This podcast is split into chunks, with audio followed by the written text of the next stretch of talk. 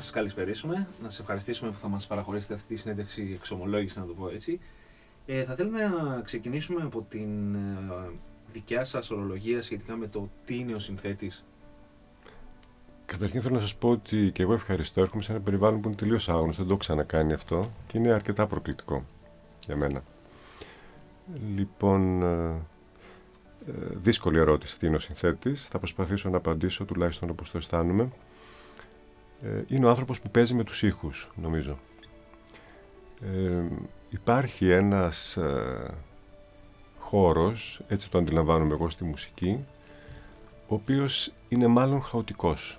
Δηλαδή ξεκινάμε από ένα χάος, εκεί που τα πάντα υπάρχουν, ε, δηλαδή αυτό που, υπάρχει, αυτό που παράγεται στον κόσμο ως ήχος, ως μουσική. Και ο συνθέτης υποχρεώνεται να βυθιστεί μέσα σε αυτό το χώρο, να κουμπίσει αυτό το χάος και σιγά σιγά να αρχίσει να επιλέγει τα πράγματα τα οποία θα του δώσουν τη δυνατότητα να τα βάλει σε μία σειρά. Οπότε να έχεις πια ένα ευκρινές αποτέλεσμα. Η αρχή πάντως, και είναι μια αρχή που μου δημιουργεί προσωπικά, έχω γράψει πολλά έργα.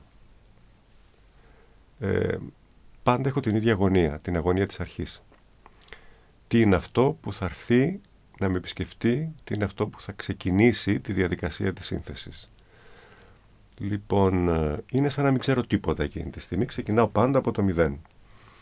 Ε, είναι πώς βλέπεις έναν εφιάλτη που έχεις χάσει την αίσθηση του πενταγράμμου και ξυπνάς από εφιάλτη ότι δεν ξέρεις ποια μουσική, ξέρω εγώ, είναι τα πάντα χαμένα. Λοιπόν, ένα τέτοιο πράγμα είναι η κάθε γέννηση ενός καινούργιου υλικού. Λοιπόν, αυτό το χαοτικό πλαίσιο στο οποίο είσαι υποχρεωμένος να βυθιστείς είναι και το πιο ελκυστικό γιατί είναι ένας χώρος τεράστιος, ε, ένας χώρος άπειρος στον οποίο αν έχεις τη δυνατότητα, δηλαδή αν έχεις μια καλή σχέση με αυτό συντονίζεσαι και ο συντονισμός αυτός έχει αποτελέσματα τα οποία πια από ένα σημείο και μετά δεν έχουν δυσκολία εμφάνισης.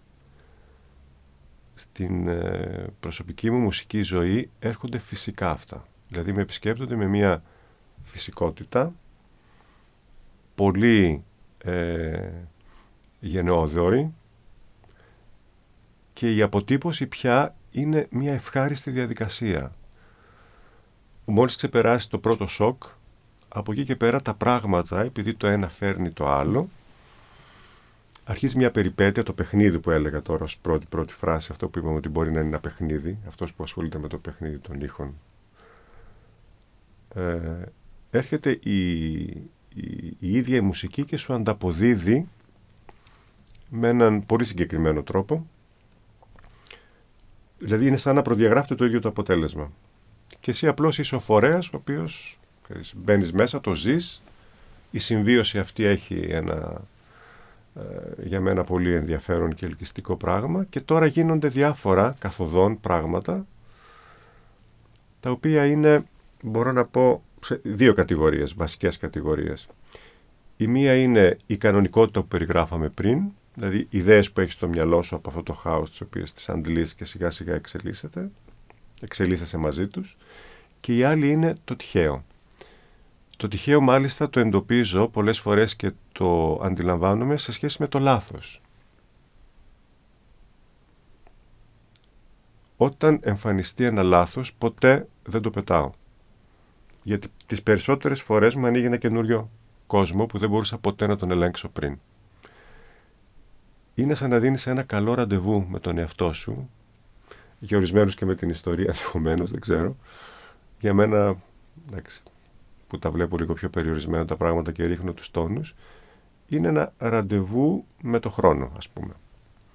Και αν είσαι εκεί και δεν περάσει έτσι και αντιληφθείς τι συμβαίνει μέσα από αυτό το λάθος, μπορείς να το πάρεις ως συνθέτης και να του δώσεις μία προέκταση στην οποία δεν, όσο και να το έχεις προετοιμάσει το υλικό, ποτέ ποτέ δεν θα ερχόταν το ίδιο το υλικό ε, να σου... Ποτέ δεν θα εμφάνιζε μια τέτοια ε, διαφορετική ροή, ας πούμε, κατεύθυνση του υλικού. Λοιπόν, τώρα σας είπα επομένως τι είναι ο συνθέτης και πώς δουλεύει. Ε, θα θέλατε να μας πείτε δύο λόγια σχετικά με την εποχή της μεταπολίτευσης ε, όσον αφορά την καλλιτεχνική ζωή στην Ελλάδα; Έχω ζήσει το χώρο αυτό όντας μαθητής Λίμωνα πρέπει να ήμουν Δευτέρα περίπου γυμνασίου. Αν δεν κάνω λάθος, Δευτέρα Τρίτη εκεί. Ε, και μάλιστα προερχόμενος από έναν κόσμο επαρχίας, έτσι, στην Κρήτη, που δεν είναι και εύκολη επαρχία. Λοιπόν, όλη την πριν περίοδο, ας πούμε την περίοδο της εφταετίας, ε, δεν, ε, σχεδόν δεν καταλαβαίνουμε καθόλου τι γινόταν. Το πράγμα άρχισε να εμφανίζεται στην επιφάνεια από, τις, από τα επεισόδια του Πολυτεχνείου και μετά, την εξάρτηση του Πολυτεχνείου. Οπότε έκτοτε είχαμε όλοι μία τάση, και εγώ αρκετά έντονη, ε, πολιτικοποίησης. Δηλαδή άρχισε ένας καινούριος ορίζοντας και μάλιστα ένα παιδί όπως ζούσα εγώ πολύ μοναχικά, δηλαδή ένα, ε, ο λόγος που η μουσική με ακουμπάει τόσο είναι γιατί ήταν η, ίσως η μοναδική μου συντροφιά, η συντροφιά που με, δεν, δεν με πρόδωσε ποτέ, ήταν μια πολύ καλή παρέα. Ένα παιδί το οποίο είχε, ξέρω εγώ, τις σκέψεις, τις ιδιαιτερότητες του και όλα αυτά, το οποίο έβρισκε εκεί ένα αποκούμπι. Ξαφνικά εμφανίστηκε και άλλο, άλλο ένα περιβάλλον, εκτός από, τα, την ανάγνωση, εκτός από χιλιάδια άλλα πράγματα, την ίδια τη μουσική, εντάξει, και διάφορα άλλα, τη φύση, που είναι πολύ σημαντικό στοιχείο και λόγω των γονιών μου, ε, ήρθε το κομμάτι της πολιτικής σκέψης, η οποία έκτοτε δεν με έχει αφήσει προσωπικά. Βέβαια, έχει περάσει από πολλές διαβαθμίσεις. Έζησα επομένως το κομμάτι της μεταπολίτευσης σε όλο το μεγαλείο. Και τώρα που μπορώ να το δω από απόσταση, αντιλαμβάνομαι ότι στο χώρο τουλάχιστον της μουσικής που παράγουμε, ήταν και η καταστροφή του. Δηλαδή το κομμάτι της μεταπολίτευσης, επειδή ε, βρέθηκε πάρα πολύ κοντά, υπήρχε ένα είδος ναρκισισμού, δεν ξέρω πώς μπορώ να το πω, ε, ακούμπησε πάρα πολύ το λαϊκό στοιχείο. Έτσι. Ήταν δηλαδή μια έκφραση, μια λαϊκή έκφραση, η οποία έδωσε ε, ιδιαίτερα στους αριστερούς, τη δυνατότητα να επιβιώσουν. Και μάλιστα να βρουν και μια κουλτούρα, μια παιδεία πολύ έντονη, γιατί ήταν μια μεγάλη, μια τεράστια χειρονομία εκείνη την εποχή, να ζήσουν σε έναν χώρο που τον είχαν στερηθεί. Το κομμάτι της κλασικής μουσικής δυστυχώς δεν ήταν μέσα σε αυτό το περιβάλλον. Δεν υπήρξε ποτέ. Και μάλιστα το έβλεπαν με μεγάλη καχυποψία.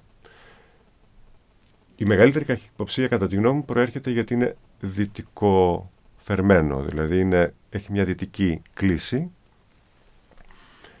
ε, η οποία έφερε το κόσμο πολλές φορές αντιμέτωπο με ένα είδος υποτίθεται το οποίο δεν ήταν ελληνικό, ήταν ευρωπαϊκό. Αργότερα βέβαια η κλίση μας ήταν να μπούμε όλο πιο βαθιά στην Ευρώπη και τώρα να μην ξέρουμε που βρισκόμαστε, αν είμαστε μέσα ή έξω, αν μας θέλουν ή δεν μας θέλουν, αν τους θέλουμε ή αν δεν τους θέλουμε. Και μάλιστα έχω την εντύπωση ότι τις περισσότερες φορές όταν συναντάμε τα δύσκολα σαν λαός, στρέφουμε την προσοχή μας προς την Ανατολή. Όταν αισθανόμαστε ότι είμαστε δυνατοί, στρέφουμε την ε, προσοχή μας προς τη Δύση. Επομένως έζησα και ένα μικρό κομμάτι της μουσικής, της κλασικής ας πούμε μουσικής, που ήταν καλά, μια, είχε μια συμβατή καλή σχέση με τη Δύση. Δηλαδή, ας θυμηθούμε πότε έγινε το Μέγαρο. Έτσι είναι 20 κάτι, 21 χρόνια πόσο είναι τώρα που υπάρχει. Αυτό ήταν το επιστέγασμα, η κορώνα ας πούμε, η κορονίδα, αυτής της ε, τάσης του Έλληνα που μπορεί να πει ότι είμαι και λίγο Ευρωπαίος. Έτσι. Ε, ταυτοχρόνως βέβαια το Μέγαρο σιγά σιγά άρχισε να μπαίνει και σε άλλους χώρους. Να εκφράζεται και με άλλα είδη μουσικής. Άρχισε να μπαίνει το λαϊκό πάλι στοιχείο μέσα και το παραδοσιακό έντονα. Οπότε άρχισαν πάλι τα πράγματα να μοιράζονται. Τώρα έχω την εντύπωση ότι βιώνουμε το απόλυτο χάος. Αν θέλετε όμως την προσωπική μου πάλι άποψη σε σχέση με το τι μπορεί να είναι η μουσική έκφραση και ποια είναι η θέση ενός συνθέτη τη σημερινή εποχή και μετά από όλο αυτό το κομμάτι της καταστροφής, της μεταπολιτευτικής καταστροφής και της απαξίωσης που περνάει η μουσική σήμερα, που νομίζω ότι ευθύνεται αυτό το κομμάτι στο μεγαλύτερο μέρος, δηλαδή η μεταπολίτευση. Έχω λοιπόν την εντύπωση ότι θα μπορούσε τουλάχιστον προσπαθώ να βρω έναν τρόπο να είμαι καλά, να είμαι ε, συνειδητά και στα δύο αυτά μέρη. Δηλαδή να μην χάσω καμία από τις δύο μου ιδιότητες. Πρώτον, ζω σε μια περιοχή η οποία το παρέχει. Γιατί είμαστε στο κέντρο της Μεσογείου. Μάλιστα οι επιρροές, ξεχνάμε τις Βαλκανικές που είναι πολύ σημαντικές, νομίζω λόγω συμπλέγματος, είναι και αυτές πολύ σημαντικές, είναι η Δύση από πάνω και είναι όλη η Ανατολή. Η Τουρκία, οι αραβικές χώρες, Περσία, Μεσοποταμία κτλ. Η Βόρεια Αφρική, δηλαδή είμαστε οι υπόλοιπες ευρωπαϊκές χώρες του Νότου, αυτές που έχουν τώρα τεράστιο πρόβλημα. Οπότε είμαστε, έχουμε, έχω την εντύπωση ότι είμαστε στο κέντρο ενός πολιτισμού που όταν συνυπάρχει τα αποτελέσματα είναι εξαιρετικά. Όταν συνυπάρχει χωρίς σύμπλεγμα, έτσι. Όταν δηλαδή δεν ζυγιάζεις, όταν δεν έχει ιδεολογικό φόρτο αυτό το πράγμα. Όταν είναι λοιπόν μια κατάσταση η οποία αισθάνεσαι την ελευθερία ό,τι έχεις αντλήσει από αυτό το χώρο να γίνεις ο φορέας του και να βγεις στην επιφάνεια και στο τέλος να μην ξέρεις και τι είναι τι. Έτσι. Οπότε βρήκα έναν τρόπο αντλώντας το μουσικό μου υλικό από την ελληνική παραδοσιακή μουσική και όχι μόνο να μεταφέρω, να έρχεται όλη αυτή η ιστορία, έτσι, το βίωμα, να βγαίνει στην επιφάνεια και αυτό να γίνεται ο φορέας μέσα μου της μουσικής της οποίας παράγω. Οπότε τα στοιχεία, τα μεν με τα δε δεν θα μπορούσαν να γίνουν παρά μόνο όταν υπάρχουν μαζί.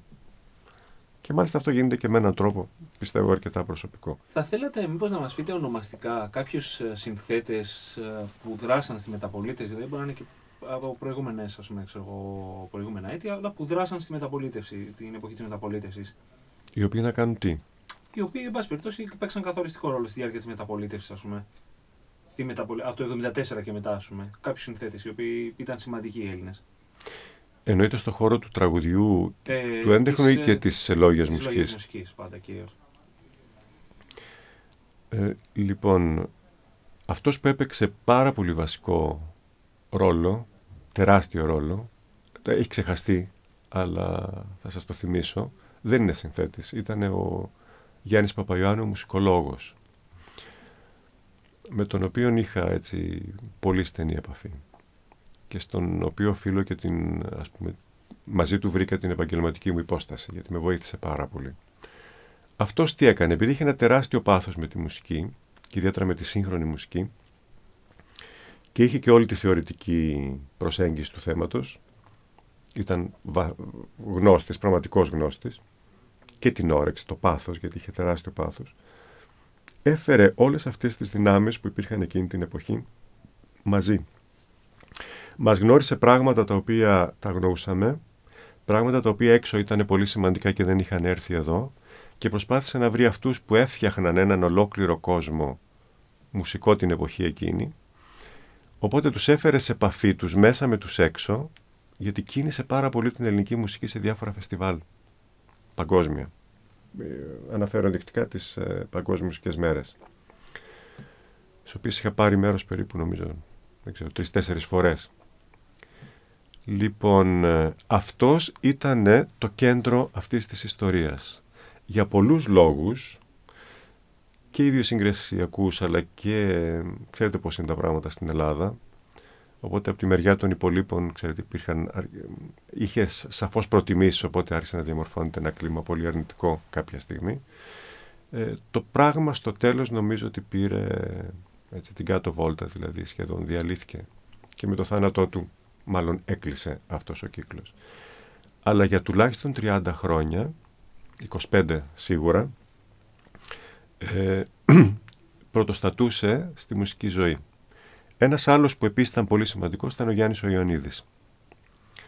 Πολύ καλός θεωρητικός, δάσκαλος, μαέστρος, συνθέτης, εξαιρετικός, ο οποίος βρέθηκε ε, με πολύ μεγάλες εμπειρίες, ιδιαίτερα από χώρες της ε, ε, Νότιας Αμερικής, με το συστήμα και όλα αυτά τα πράγματα τα οποία τώρα τα ακούμε και νομίζουμε ότι είναι κάτι ιδιαίτερο, αλλά αυτός ο άνθρωπος είχε δουλέψει τότε πολύ συστηματικά. Λοιπόν, ε, ήρθε στην Ελλάδα, εγώ τον θυμάμαι σαν ε, διευθυντή της Κρατικής Ορχήστρας Αθηνών και σε πολλά άλλα πόστα, το οποίο είχε αναλάβει. Ε, ήταν συνεργάτες με τον Παπαϊωάννου, οπότε οι δυο τους έφεραν έναν, ε, δημιούργησαν ένα είδος ασφάλειας για εμάς τους νεότερους και όχι μόνο. Και τελικά και αυτός χάθηκε. Δηλαδή κάποια στιγμή αποφάσισε, πάλι δεν ξέρω για ποιους λόγους ίσως προσωπικούς, ότι δεν του αρκεί αυτός ο χώρος, τον έκλεισε και τώρα από ό,τι ξέρω είναι ιδιωτεύει, έχει ένα δικό του οδείο και διδάσκει. Ο, μιλά, μιλάμε για ένα σοφό άνθρωπο, έτσι, δεν είναι τυχαία περίπτωση. Ένας άλλος που συμπληρώνει αυτή τη διανδρία είναι ο Σεσιλιάνος, ε, ο οποίος τότε ήταν ε, πρόεδρος στην Ένωση Ελλήνων Μουσουργών, εξαιρετικός συνθέτης επίσης και πολύ, έτσι, μια πολύ ανήσυχη προσωπικότητα τον οποίο τον έχω γνωρίσει και από κοντά και ήταν αυτός που με έβαλε στην Ένωση Μουσουργών. Πρέπει να ήμουν τότε 18-19 χρονών, ξέρω. Μάλλον ήμουν το νεότερο μέλος. Οπότε καταλαβαίνετε, το λέω αυτό μόνο και μόνο για να σας δείξω ότι ήταν ένας άνθρωπος που δεν φοβόταν τους νέους. σα ίσα τους αγκάλιαζε και τους βοηθούσε πολύ. Ο οποίος επίσης ασχολήθηκε πολύ ενεργά. Ε, αυτοί οι τρεις την εποχή εκείνη και μαζί με τον Αδάμι, δεν πρέπει να τον ξεχάσουμε τον Αδάμι, ε, βρέθηκαν να δίνουν το στίγμα της σύγχρονης μουσικής, της σύγχρονης ελληνικής μουσικής. Αμέσως μετά εμφανίζεται ο Στέφανος ο Βασιλιάδης, ο οποίος κατά κάποιο τρόπο φέρνει τον Ξενάκη ξανά στην Ελλάδα με τον Παπαϊωάννου και κανείς από αυτούς δεν έχει ξεχάσει τον Γιάννη Χρήστου. Οπότε βαδίζουν όλοι με τον Παπαϊωάννου να ανακαλύπτει το Σκαλκότα και να τον συντηρεί, με όλους αυτούς το Ξενάκη και το Χρήστου και όλοι μαζί δημιουργούν μια γενιά η οποία έδωσε εξαιρετικά δείγματα γραφής. Μπορούμε να πούμε δηλαδή ότι ας πούμε, το έργο του Χρήστο, ο οποίος πέθανε, αν θυμάμαι καλά, και στο 70, δηλαδή πριν τη μεταπολίτευση και τους Καλκότα, ο οποίος ήταν πιο παλιός, ας πούμε, ότι άρχισε να φαίνεται πολύ την εποχή της μεταπολίτευσης και να παρουσιάζεται, να επηρεάζει δηλαδή. Όχι, την γνώση την είχαν και πριν, πολύ πριν μετά τη μεταπολίτευση αυτό το πράγμα άρχισε να ανοίγει σε έναν χώρο που δεν φανταζόταν η ίδια ότι υπάρχει. Δηλαδή απλώς άνοιξε το κοινό. Τεράστιο ρόλο σε αυτό έχει παίξει ο Ξενάκης επίσης. Γιατί όταν πρωτοήλθε μετά την μεταπολίτευση στον Έφερο Καραμαλής, δεν μπορούσε να έρθει πριν, για τους γνωστούς πολιτικούς λόγους, αυτά τα ξέρετε καλύτερα, λοιπόν, ε, ε, και ιδιαίτερα με το πολίτοπο των Μικινών, και ό,τι άλλο έκανε μετά, ερχόταν, ήταν σαν να μας επισκέπτεται η δυτική μας καταγωγή. Οπότε βρισκόταν αντιμέτωπος, καταρχήν εντάξει με ένα μεγάλο πουριτανικό μέρος Ελλήνων οι οποίοι όλα αυτό δεν το, δεν το θεωρούσαν καν μουσική και αντιδρούσαν έντονα λέγοντας ότι αυτοί οι τύποι μας κοροϊδεύουν και μετά ένα άλλο που ήταν και το πιο σημαντικό είναι αυτό που ακόμα μένει και τα πράγματα δεν έχουν πεθάνει που είναι οι άνθρωποι που είχαν μέσα τους το δαιμόνιο να ανακαλύψουν καινούρια πράγματα στο χώρο της μουσικής έκφρασης και όχι μόνο. Γιατί αυτό δεν έγινε ποτέ από μόνο του. Μα δεν ήταν ούτε καν στο μυαλό ούτε του Ξενάκη ούτε του Χρήστου. Δηλαδή αντι, αντιλαμβανόταν την τέχνη στο σύνολό της. Ε, οπότε ήταν μέσα το θέατρο. Δεν τυχαίο ότι έχουν γράψει και για θέατρο, αλλά μιλάω και για την ίδια τη μουσική πράξη. Ήταν το μουσικό θέατρο, ήταν τα εικαστικά, ήταν ο λόγος, η λογοτεχνία, η ποίηση, ήταν η φιλοσοφία, ήταν τα πάντα κάτω από το κέντρο της μουσικής. Δηλαδή τα έβλεπαν, μας άνοιξαν ένα πολύ μεγάλο ορίζοντα. Ο Ξενάκης ιδιαίτερα, νομίζω το μεγαλύτερο δεν συγκρίνεται με τίποτα άλλο και φαίνεται συνεχώς. Ε, όλα τα επιτεύγματά του αυτή τη στιγμή συντηρούνται, διατηρούνται και επαυξάνουν από χιλιάδες άλλους χώρους που δεν είναι μόνο της κλασικής μουσικής, έτσι από DJ και αυτά μέχρι ό,τι, ό,τι μπορεί να φανταστεί κανείς. Έχουν μπει μέσα στον χώρο της ηλεκτρόνικα, μέσα σε χιλιάδες άλλα πράγματα. Ε, στο installation, στους οικαστικούς, στις performance, αυτό τα κάνει πρώτος και τα κάνει και τέλεια. Λοιπόν, αμέσως μετά από αυτή τη γενιά, για μένα, πολύ πάρα πολύ σημαντικό ρόλο παίζει ο Γιώργος Κουρουπός ο οποίος έχει σχέση πάλι με το, έχει σχέση με το Χατζηδάκι, με όλους αυτούς που είπαμε πριν και βρίσκεται στο τρίτο πρόγραμμα που είναι φορέας πολιτισμού από τη μεταπολίτευση και μετά πάρα πολύ σημαντικός.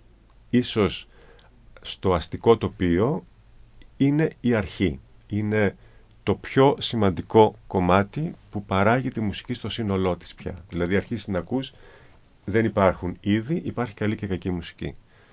Τότε εμφανίστηκε για πρώτη φορά και επίσης τι ρόλο παίζει η παράδοση μέσα μας. Ή στη μουσική μας ή στον τρόπο ζωής μας.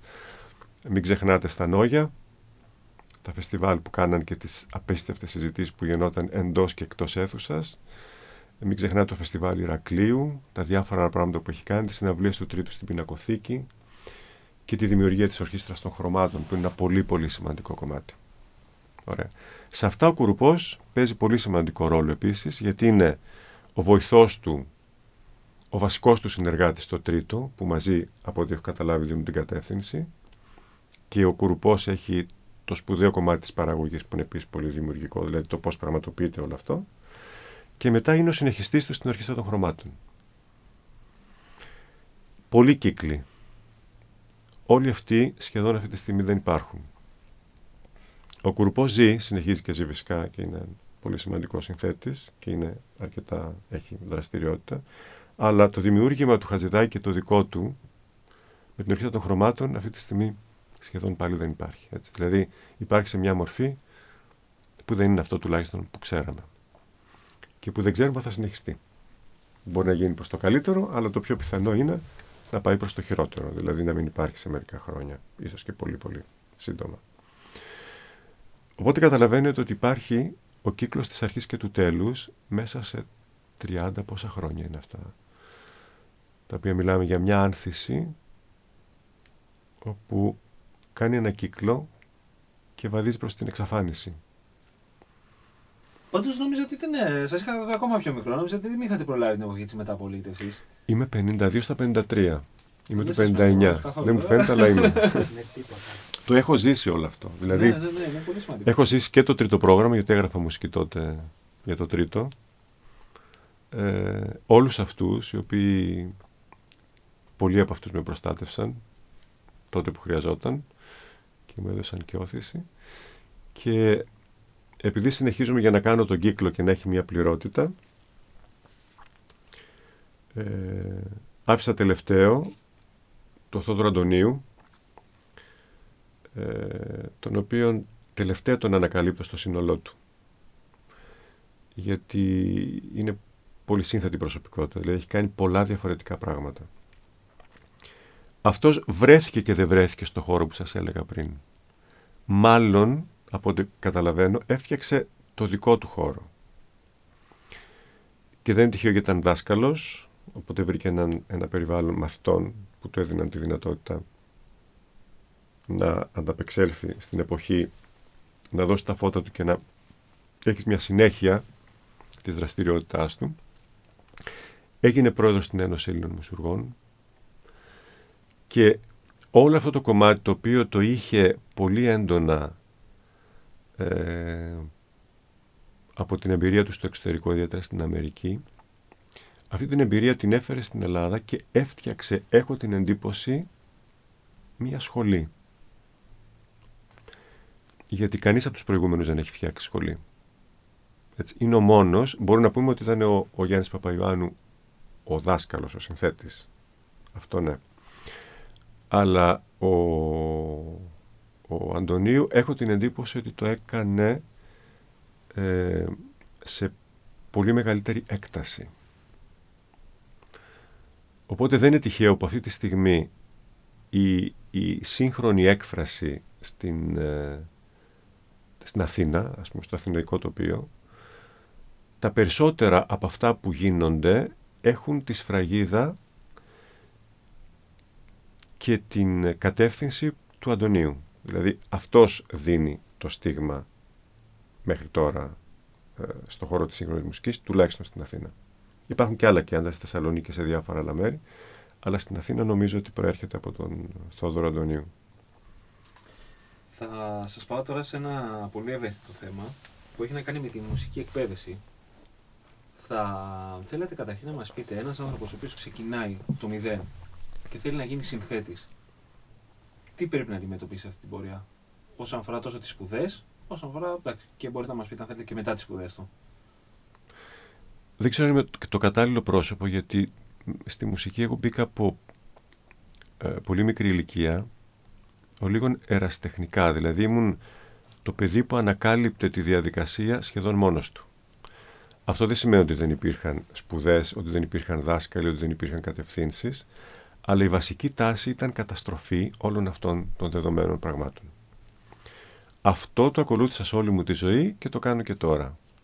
Και είναι και ένας από τους λόγους που δεν διδάσκω. Δηλαδή δεν μου αρέσει οι μαθητές μου να ακολουθούν αυτό που κάνω εγώ, γιατί εγώ δεν το ακολούθησα ποτέ.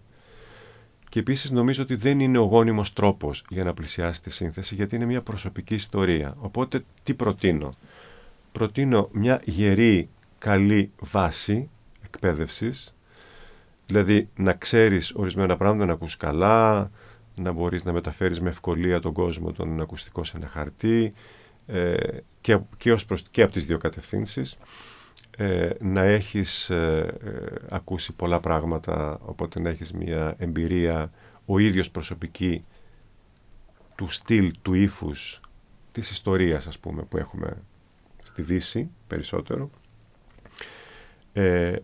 και επίσης, αν έχεις αυτά τα δύο, κάποιο όργανο ή δεν ξέρω τι άλλο, να αφαιθείς στο, τυφλά στο χώρο της μουσικής χωρίς τις προκαταλήψεις του στυλ. Δηλαδή να μην μπει κανείς, πιστεύω, μέσα στην ε, ιδεολογικά, μέσα στις διάφορες γλώσσες που έχουν φτιαχτεί μέχρι τώρα.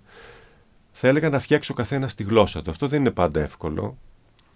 Είναι ίσως το πιο δύσκολο. Πάντως να μην ακολουθεί τρόπους γραφής πολύ συγκεκριμένους τι γίνεται με τις σπουδές; Σε βάζουν για τη γνώση του πράγματος να μάθεις αυτά τα είδη και σχεδόν απαιτείται να γράψεις σε σχέση με παλιά στυλ, το οποίο είναι πάρα πολύ ωραίο και σου ανοίγει το, την προοπτική της μουσικής. Απ' την άλλη είναι και πάρα πολύ περιοριστικό αν μείνει μόνο αυτό. Αυτό είναι ένα εργαλείο απλώς, είναι ένα εργαλείο γνώσης. Το εργαλείο όμως της σύνθεσης, της προσωπικότητας, τη στιγμή της γραφής, έχω την εντύπωση ότι δεν προέρχεται από αυτό το χώρο προέρχεται από έναν άλλο χώρο που είναι ε, πολύ καλυμμένος, ξέρεις, σαν να είσαι μέσα σε ένα κέλυφος που δύσκολα μπορείς να το διαπεράσεις. Αν όμως το διαπεράσεις, έχεις την ελευθερία της μεγάλης, ξέρω εγώ, της, ε, μιας γενναιόδορης έκφρασης, η οποία έρχεται από τον ίδιο στον εαυτό. Δηλαδή, πρέπει να γίνει ένας κύκλος μέσα σου η ιστορία έτσι κι αλλιώς υπάρχει, δηλαδή είναι πράγματα που θα τα χρησιμοποιήσεις έτσι κι αλλιώς. Το λεξιλόγιο της μουσικής, για όσους δεν ξέρουν, δεν είναι δύσκολο. Η γραμματική της και το συντακτικό της είναι απλά πράγματα. Έτσι. Δεν είναι δηλαδή ένας χώρος πάρα πολύ δύσκολος. σω είναι δύσκολο στην ανάλυση του. Αλλά και δεν είναι η σύνθεση. Είναι ο αναλυτής που έρχεται μετά. Το ίδιο το κομμάτι της σύνθεσης δεν είναι ένα πολύ δύσκολο κομμάτι αν έχεις αυτά τα βασικά που είπαμε πριν. Το πιο δύσκολο είναι να προσπαθήσει να βρεις τον εαυτό σου τον κρυμμένο εαυτό σου μέσα στις κρυμμένες νότες. Θα θέλατε να μας πει, μιλήσετε λίγο ε, σχετικά με τα μουσικά ρεύματα που έχουν περάσει από τη μεταπολίτευση μέχρι σήμερα. Θέλω να πω δηλαδή όλα τα ρεύματα που, που σχηματιστήκαν στην Ευρώπη και σε όλο τον κόσμο περάσαν από την Ελλάδα. Λοιπόν, έχω την εντύπωση ότι το βασικό η βασική γλώσσα, η φύ, η οποία υπάρχει ακόμα, είναι ο ρομαντισμός. Εάν τα δω από αποστασιοποίηση τα πράγματα, δηλαδή πάω λίγο πιο πάνω από εκεί που τα βλέπουμε συνήθως, δεν έχουμε ξεφύγει ακόμα από τον ρομαντισμό. Οπότε όλα αυτά τα είδη τα οποία μπορεί κανείς να περιγράψει, τα βλέπω μέσα από τη ρομαντική τους διάσταση. Ακόμα και το ξενάκι και το λίγκετι και το μπουλέζ και μπορούμε να μιλήσουμε συγκεκριμένα για αυτό θέλετε. Είναι πράγματα τα οποία αν τα δεις στο σύνολό τους δεν διαφέρουν από τον Λίστ, ε, από τον Βάγνερ, από τον Σούμαν, ε, ε, ξέρω εγώ, από τον ε, ε Μπράμς, ας πούμε, από, τις, από τους συνθέτες των εθνικών σχολών, της Ρώσικης σχολής, και τα λοιπά και τα λοιπά, η σύγχρονη σχολή της Βιέννης, φτάνοντας μέσα στην εποχή μας. Ε, Έχω την εντύπωση λοιπόν ότι όλοι κινούνται ακριβώς στο ίδιο πλαίσιο. Δηλαδή στο πλαίσιο που ο ρομαντισμός μέσα από τις αντιθέσεις και μέσα από αυτή την πολύ προσωπική έκφραση που ο, ο συνθέτης βάζει τη σφραγίδα του και τη βάζει με νόημα και έχει μια πολύ μεγάλη βαρύτητα, τεράστια εσωστρέφεια, ε, ένας χώρος ε, ο οποίος κινείται ε, η προσωπική έκφραση μάλλον ε, δεν αφήνει κανένα άλλο περιθώριο διαφυγής. Είναι όλα συστρέφονται και γυρίζουν γύρω από το πώς εμείς αντιλαμβανόμαστε τον κόσμο, ο καθένας, δηλαδή ρομαντικά χαρακτηριστικά. Ε, οπότε δεν έχει ιδιαίτερο νόημα να ασχοληθούμε με το τι συμβαίνει, γιατί εκτός από ένα μόνο είδος που πήγε κόντρα στο συνέστημα, που είναι ο μινιμαλισμός, ο οποίος όταν εμφανίστηκε είχε αυτή την τάση, δηλαδή να φτιάξει πράγματα τα οποία φεύγουν από το συναισθηματικό κόσμο και γίνεται μια άλλη καθαρή αντίληψη μουσικής. Καθαρή είχαμε και στον Μπαρόκ, έτσι. Και σε άλλα, και σε άλλες εποχές. Στην σύγχρονη εποχή, ο μόνος μη συναισθηματικός κόσμος προέρχεται από το χώρο του μινιμαλισμού. Αλλά τι συμβαίνει; Μετά από μερικά χρόνια οι ίδιοι οι μινιμαλιστές μπήκαν στα ε, χωράφια του νεορομαντισμού. Οπότε και αυτό το κομμάτι, δηλαδή της αποστασιοποίησης του συναισθήματος, κράτησε λίγο. Οπότε και αυτό αυτή τη στιγμή, ακόμα δεν ξέρω αν είναι δόκιμος ο όρος ως ιερός μινιμαλισμός ή οτιδήποτε άλλο εξελίσσεται μέσα από τον Αμερικάνικο μινιμαλισμό ή τον Ευρωπαϊκό μινιμαλισμό κτλ. Ε, φτάνει πάλι στο σημείο της ρομαντικής έκφρασης. Έτσι. Το κομμάτι που προσωπικά με απασχολεί πολύ που είναι το ελληνικό παραδοσιακό στοιχείο, το κομμάτι αυτό της άμεσης συναισθηματικής ροπής δεν το έχει. Γιατί τι έχει, έχει ένα πολύ θετικό, ε, ε, μια πολύ θετική έννοια για τη ζωή. Οπότε προβάλλεις το θετικό κόσμο της ζωής. Και μέσα από το θετικό κόσμο της ζωής χάνεις λίγο, δηλαδή είναι πιο υπάρχει μια ιεροτελεστία. Υπάρχουν μικρές επαναλαμβανόμενες μονάδες οι οποίες έχουν μια πολύ μεγάλη δυναμική αλλά δεν έχουν ρομαντική διάθεση. Είναι λίγο πιο πρωτόγωνα τα συναισθήματα. Λοιπόν, εκεί αρχίζω να μπλέκω με το κομμάτι αυτό της παράδοσης και επειδή το θέτετε και μου αρέσει ο, λόγο, ο τρόπος που το λέτε, σαν είδος, ξέρω εγώ, μπορώ να σας πω ότι απλώς αποκλίνω λίγο του ρομαντισμού. Βέβαια για κάποιον που μπορεί να τα ακούσει μπορεί να πει ότι και εγώ είμαι λάθος. Δηλαδή μπορεί και αυτό να μπει μέσα με μεγάλη ευκολία. Γιατί η ροπή είναι φαίνεται ότι ο ρομαντισμός έχει πάρα πολύ μεγάλη δύναμη. Έχω κάποιες φυσιογνωμίες που γράψει, οι οποίες έχουν επηρεάσει καλό ή κακό στην... οι οποίες έχουν προκύψει από συνεντεύξεις, έτσι, έτσι έχω βάλει από το μυαλό μου. Έχουν επηρεάσει τον χώρο. Θα ήθελα να μου κάνετε ένα πολύ μικρό σχόλιο, γιατί θέλω να πάρω ένα μικρό σχόλιο για κάθε φυσιογνωμία. Αν θέλετε μπορείτε να μην κάνετε καθόλου. Ωραία. Θα σας ρωτήσω εγώ κάποια ονόματα. Μίξ Θοδωράκης. Ε, είναι ένας ε, τεράστια προσωπικότητα κατά τη γνώμη μου. Ε, πολιτικό πρόσωπο. Πολύ καλός συνθέτης στα τραγούδια. Έχω πολύ μεγάλη δυσκολία να αντιληφθώ το χώρο της κλασικής προσέγγισης της μουσικής του. Δηλαδή τα κλασικά του έργα ε, είναι πράγματα που δεν τα πολύ καταλαβαίνω. Ε, αντιλαμβάνουμε πολύ εύκολα την ε, προέλευσή τους και έχω την εντύπωση ότι ενώ στο λαϊκό τραγούδι έχει αφομοιώσει πλήρως τη γραφή, τερεθίσματα, όλος αυτός ο κόσμος έχει περάσει μέσα του και έχει γίνει ένα πολύ δυνατό κομμάτι, ελληνικό και πολύ σημαντικό, στο χώρο της κλασικής μουσικής δεν νομίζω ότι το έχει πετύχει εξίσου καλά. Πάντως είναι μια προσωπικότητα που την παρακολουθώ. Δηλαδή τα πράγματα τα οποία λέει κατά καιρούς με απασχολούν. Mm-hmm. Ε, Μάνος Εδώ υπάρχει απόλυτη ευαισθησία. Δηλαδή ένας πολύ πολύ μεγάλος ποιητής. Ένας πολύ καλός άνθρωπος, επειδή τον έχω γνωρίσει και προσωπικά. Ένας άνθρωπος ο οποίος δεν κράτησε τίποτα για αυτόν. Τα έδινε όλα για τους άλλους. Εδώ έχουμε δηλαδή ένα κομμάτι ε, καταπληκτικής μουσικής έκφρασης και πολύ μεγάλης γενεοδορίας. έχω την εντύπωση ότι αυτά τα δύο του γύρισαν. Δηλαδή ήταν ο άνθρωπος που χάρηκε πολύ τη ζωή του, δεν έζησε ας πούμε μέχρι τα βαθιά γεράματα, αλλά είμαι σίγουρος ότι έχει ευχαριστηθεί πάρα πολύ. Ε, ήταν ο άνθρωπος της παρέας και ε, ο άνθρωπος ο οποίος έφτιαχνε τη μουσική σαν ένα καθημερινό γεγονός. Δηλαδή ήταν από τους λίγους που μπορούσαν ταυτοχρόνως να είναι σε ένα κλειστό χώρο και σε έναν ανοιχτό, με την ίδια άνεση. Ε, μπορώ να πω ότι ήταν κοσμοπολίτης, δηλαδή ένας άνθρωπος ο οποίος έζησε όλα αυτά τα πράγματα χωρίς κανένα σύμπλεγμα, θεωρώντας ότι δεν είναι δικά του. Δηλαδή πράγματα τα οποία θα μπορούσε με τεράστια ευκολία να τα αφήσει το χρόνο και να τα κάνει δώρο, δηλαδή προσφορά για όλους τους επόμενους.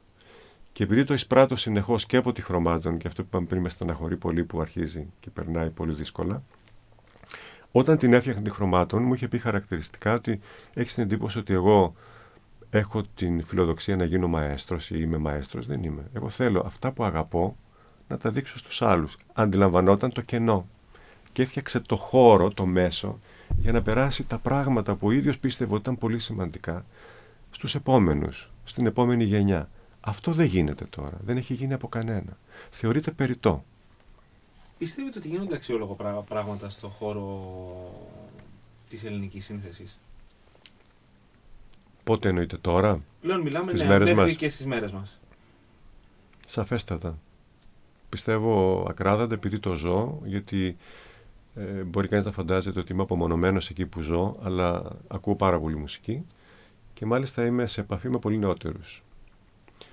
Ε, παιδιά δηλαδή που είναι από 20 έως 30 χρονών, με τα οποία έχω μια πολύ καλή επαφή και ακούω τα πράγματα που κάνουν για τους Έλληνες, μιλάμε τώρα έτσι. Ε, η τεχνολογία σου επιτρέπει να έχεις ένα πολύ ανοιχτό πεδίο και να ενημερώνεσαι πια ε, απόλυτα, δηλαδή δεν είναι κάτι που τίποτα δεν μπορεί να το κρύψεις. Αν έχεις την επιθυμία οτιδήποτε ρίξεις στο διαδίκτυο, άλλος μπορεί να έρθει σε επαφή μαζί του. Λοιπόν, ε, πιστεύω λοιπόν από αυτά που ακούω μέχρι τώρα, ότι υπάρχει μια γενιά η οποία φέρει μια τελείως καινούρια ηθική σε σχέση με το τι μπορεί να είναι η μουσική σήμερα.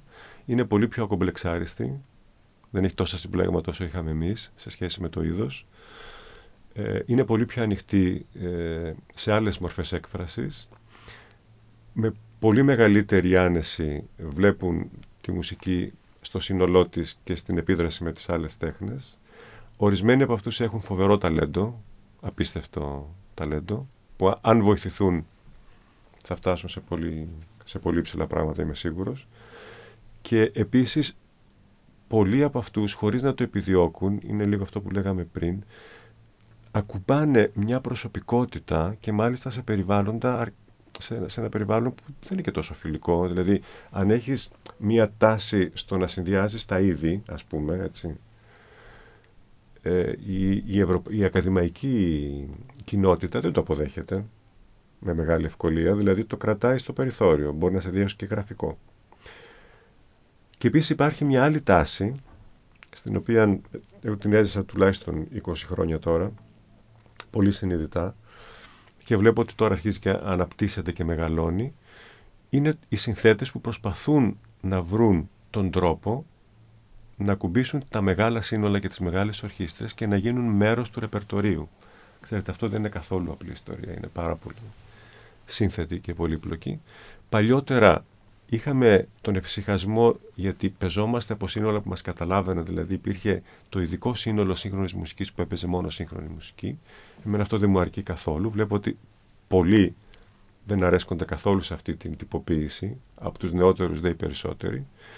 Οπότε ψάχνουμε να βρούμε τον τρόπο να ξεφύγουμε και από το μονομερές πρόγραμμα σύγχρονης μουσικής για τη σύγχρονη μουσική που απευθύνεται σε ανθρώπους που ακούνε σύγχρονη μουσική και παράγονται από ανθρώπους που παράγουν σύγχρονη μουσική σε μεικτά προγράμματα τα οποία μπορεί να είναι όλη η μουσική μέσα σε μια συναυλία να βρίσκεις δηλαδή υπογείως τον τρόπο που συνδέονται και όχι από το προφανές διότι παίζανε σύγχρονη μουσική και είναι πολύ αστείο αυτό και το μόνο κοινό ήταν ότι είχαν γραφτεί τώρα τα έργα.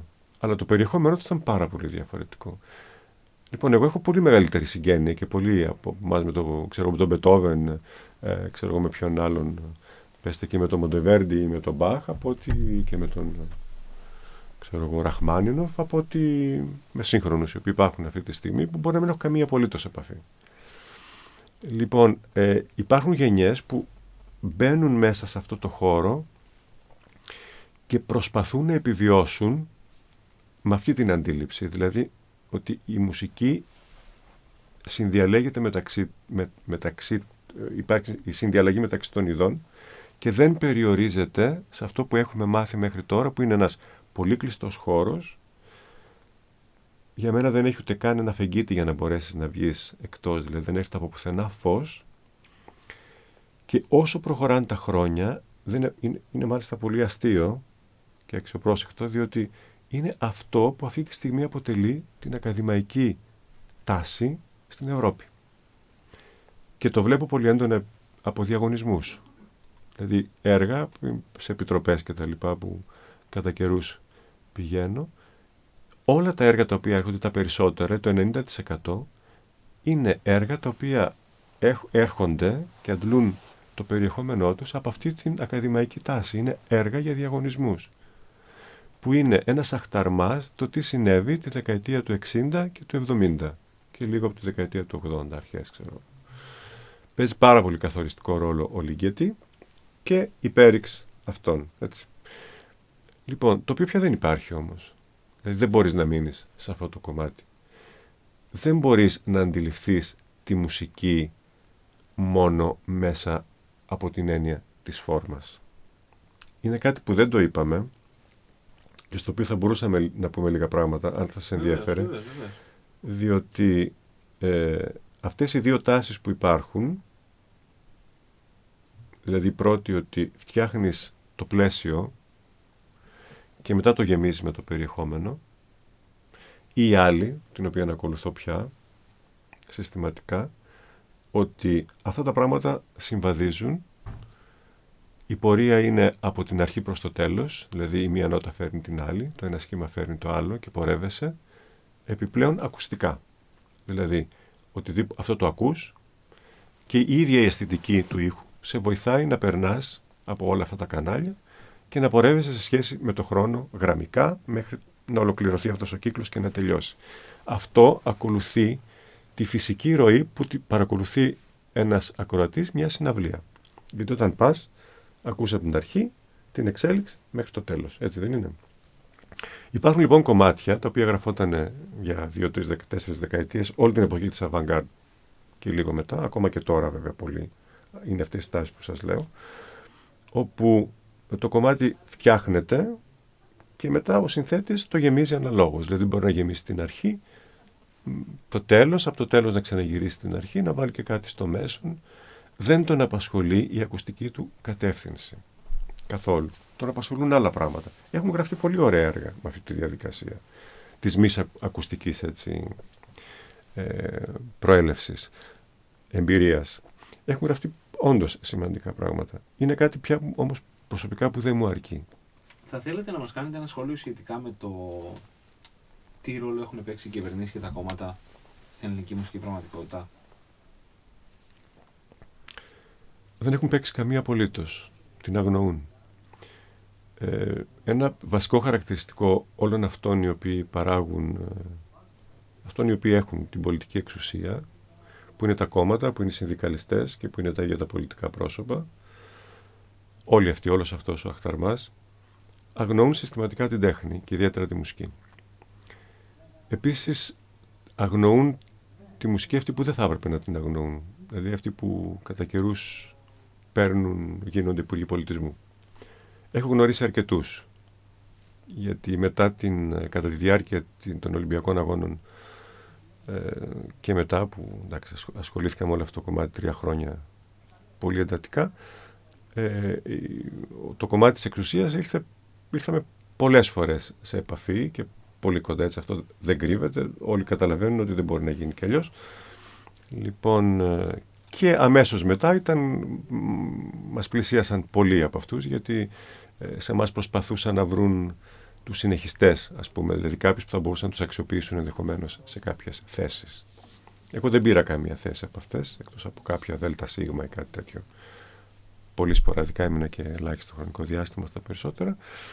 Λοιπόν, ε, η επαφή, αυτό που καταλάβαινα μετά τον κύκλο αυτών των επαφών, που ήταν περιορισμένες, νομίζω ότι ήταν κάτι φοβερό, αλλά ε, περιορισμένες, αλλά είχαν μια αξία την εποχή που γινόταν, δηλαδή είχαν μια, καταλα, καταλάβαινες ότι ε, αν το επεδίωκα θα μπορούσε να είναι πολύ πιο στενές. Ε, αντιλαμβανόμουν μετά από λίγο καιρό, και ήταν αυτό που με αποθούσε περισσότερο, ότι δεν ξέρουν τίποτα. Δεν, η τέχνη δεν ήταν στη ζωή κανενός. Δεν μπορείς να πορευτείς με αυτό το κομμάτι αν δεν το έχεις βάλει στη ζωή σου. Γιατί αυτό είναι το πιο σημαντικό. Δηλαδή η τέχνη δεν έρχεται με έναν τρόπο εξωτερικό να σε επισκεφτεί και να σου πει ξέρω, χάι εδώ είμαι, αλλά ξέρω, να κάνουμε παρέα. Πρέπει να τη αφοσιωθείς και πρέπει να είναι ένας τρόπος ζωής. Λοιπόν, σε κανένα από αυτούς δεν ήταν στον τρόπο ζωή τους. Ε, ελάχιστοι ήταν αυτοί οι οποίοι αντιλαμβανόταν κάποια πράγματα. Οπότε αυτό έφερε. Δηλαδή, φανταζόμουν ότι οι επιλογές τους γινόταν με πρόχειρα κριτήρια. Αν δεν το ξέρεις το θέμα, πώς μπορείς να ανταποκριθείς; Θα μου πεις τα οικονομικά που ξέρουν έχουν ανταποκριθεί, αν τα ξέρουν και αυτά; Όχι, οπότε α, από εκεί πέρα πια μιλάμε για ικανότητες ανθρώπων, οι οποίοι επίσης δεν με έπεισε κανείς από αυτούς ότι ήταν πραγματικά ένα πρόσωπο το οποίο είχε, ξέρω εγώ, τουλάχιστον και την ευστροφία και την εξυπνάδα να ανταπεξέλθει ακόμα και αν δεν γνωρίζει ή έστω και να τα εκμεταλλευτεί το τέλος ε, να εκμεταλλευτεί τουλάχιστον κάποιους ανθρώπους. Γιατί οι άνθρωποι υπήρχαν. Απλώς. Ξέρετε, είναι. Τώρα έχουμε όλη την καχυποψία. Δηλαδή, αν τώρα κάποιος σε πλησιάσει, τότε δεν ήταν το ίδιο. Πολλές φορές μάλιστα αισθανόμουν και αγαθός, ξέρετε, δηλαδή περίεργα αγαθός, ω ηλίθιος, ότι πολλές φορές εκμεταλλεύονται γιατί προσπαθούν, παίρνουν τη γνώμη σου ή τη γνώση σου για αυτό που έχουν στο μυαλό τους που εσύ δεν το έχεις αντιληφθεί και φυσικά εντάξει, μετά στο τέλος γίνεται ένα κατασκεύασμα το οποίο είναι άθλιο επειδή δεν το αντιλαμβάνονται πλήρως, αλλά το εκμεταλλεύονται. Δηλαδή πολλές φορές αισθάνθηκα ότι διάφορες σκέψεις και διάφορα πράγματα που είχα, μην ξεχνάτε το χώρο της Ακαδημίας. Θυμάστε τι, είχε, τι προσπάθησα να κάνουμε με την Ακαδημία Τεχνών. Μια διαβάθμιτη Ακαδημία, ξέρω εγώ, στις μέρες μας, που ευτυχώς δεν έγινε γιατί αντιδράσαμε πολύ έντονα, αλλά Δηλαδή, μεγάλη προχειρότητα σε όλα. Δεν μπορείς να περιμένεις κάτι από αυτούς. Νομίζω οι δικές μας οι δυνάμεις έχουν αξία. Οι σχέσεις που μπορεί να συμπληρωθούν από ανθρώπους οι οποίοι αντιλαμβάνονται ε, την τέχνη με, αν όχι με τον ίδιο τρόπο, αλλά τουλάχιστον είναι ένα σημαντικό κομμάτι της ζωής τους και ίσως η, η ιδιωτική πρωτοβουλία ε, η οποία εντάξει, βλέπω ότι τελευταία είναι ίσως ο πιο υγιής φορέας πολιτισμού. Και το λέω γιατί τελευταία, ε, πολύ πρόσφατα είχα μια πολύ καλή επαφή με τη στέγη γραμμάτων και τεχνών σε ένα αφιέρωμα που με έκαναν όλη τη χρονιά το οποίο δεν θα μπορούσε να γίνει πουθενά σε κανέναν άλλον οργανισμό. Δηλαδή κανείς άλλος δεν θα το είχε σκεφτεί αυτό να το προτείνει.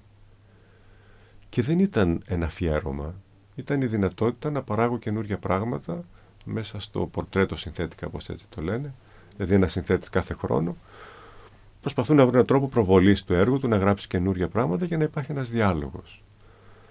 Τι πιο φυσικό πράγμα να γινόταν και σε όλους τους άλλους χώρους, οι οποίοι παίρνουν πολλά λεφτά από το κράτος. Πάρα πολλά λεφτά. Έχουν πάρει εκατομμύρια εκατομμυρίων ευρώ, τα οποία δεν τα παράγουν μέσα στη δημιουργία. Ε, τώρα φτάνουμε σε μια ερώτηση σχετικά με το πώς βλέπετε την ελληνική μουσική σύνθεση στις μέρες μας, στην εποχή της λεγόμενης κρίσης.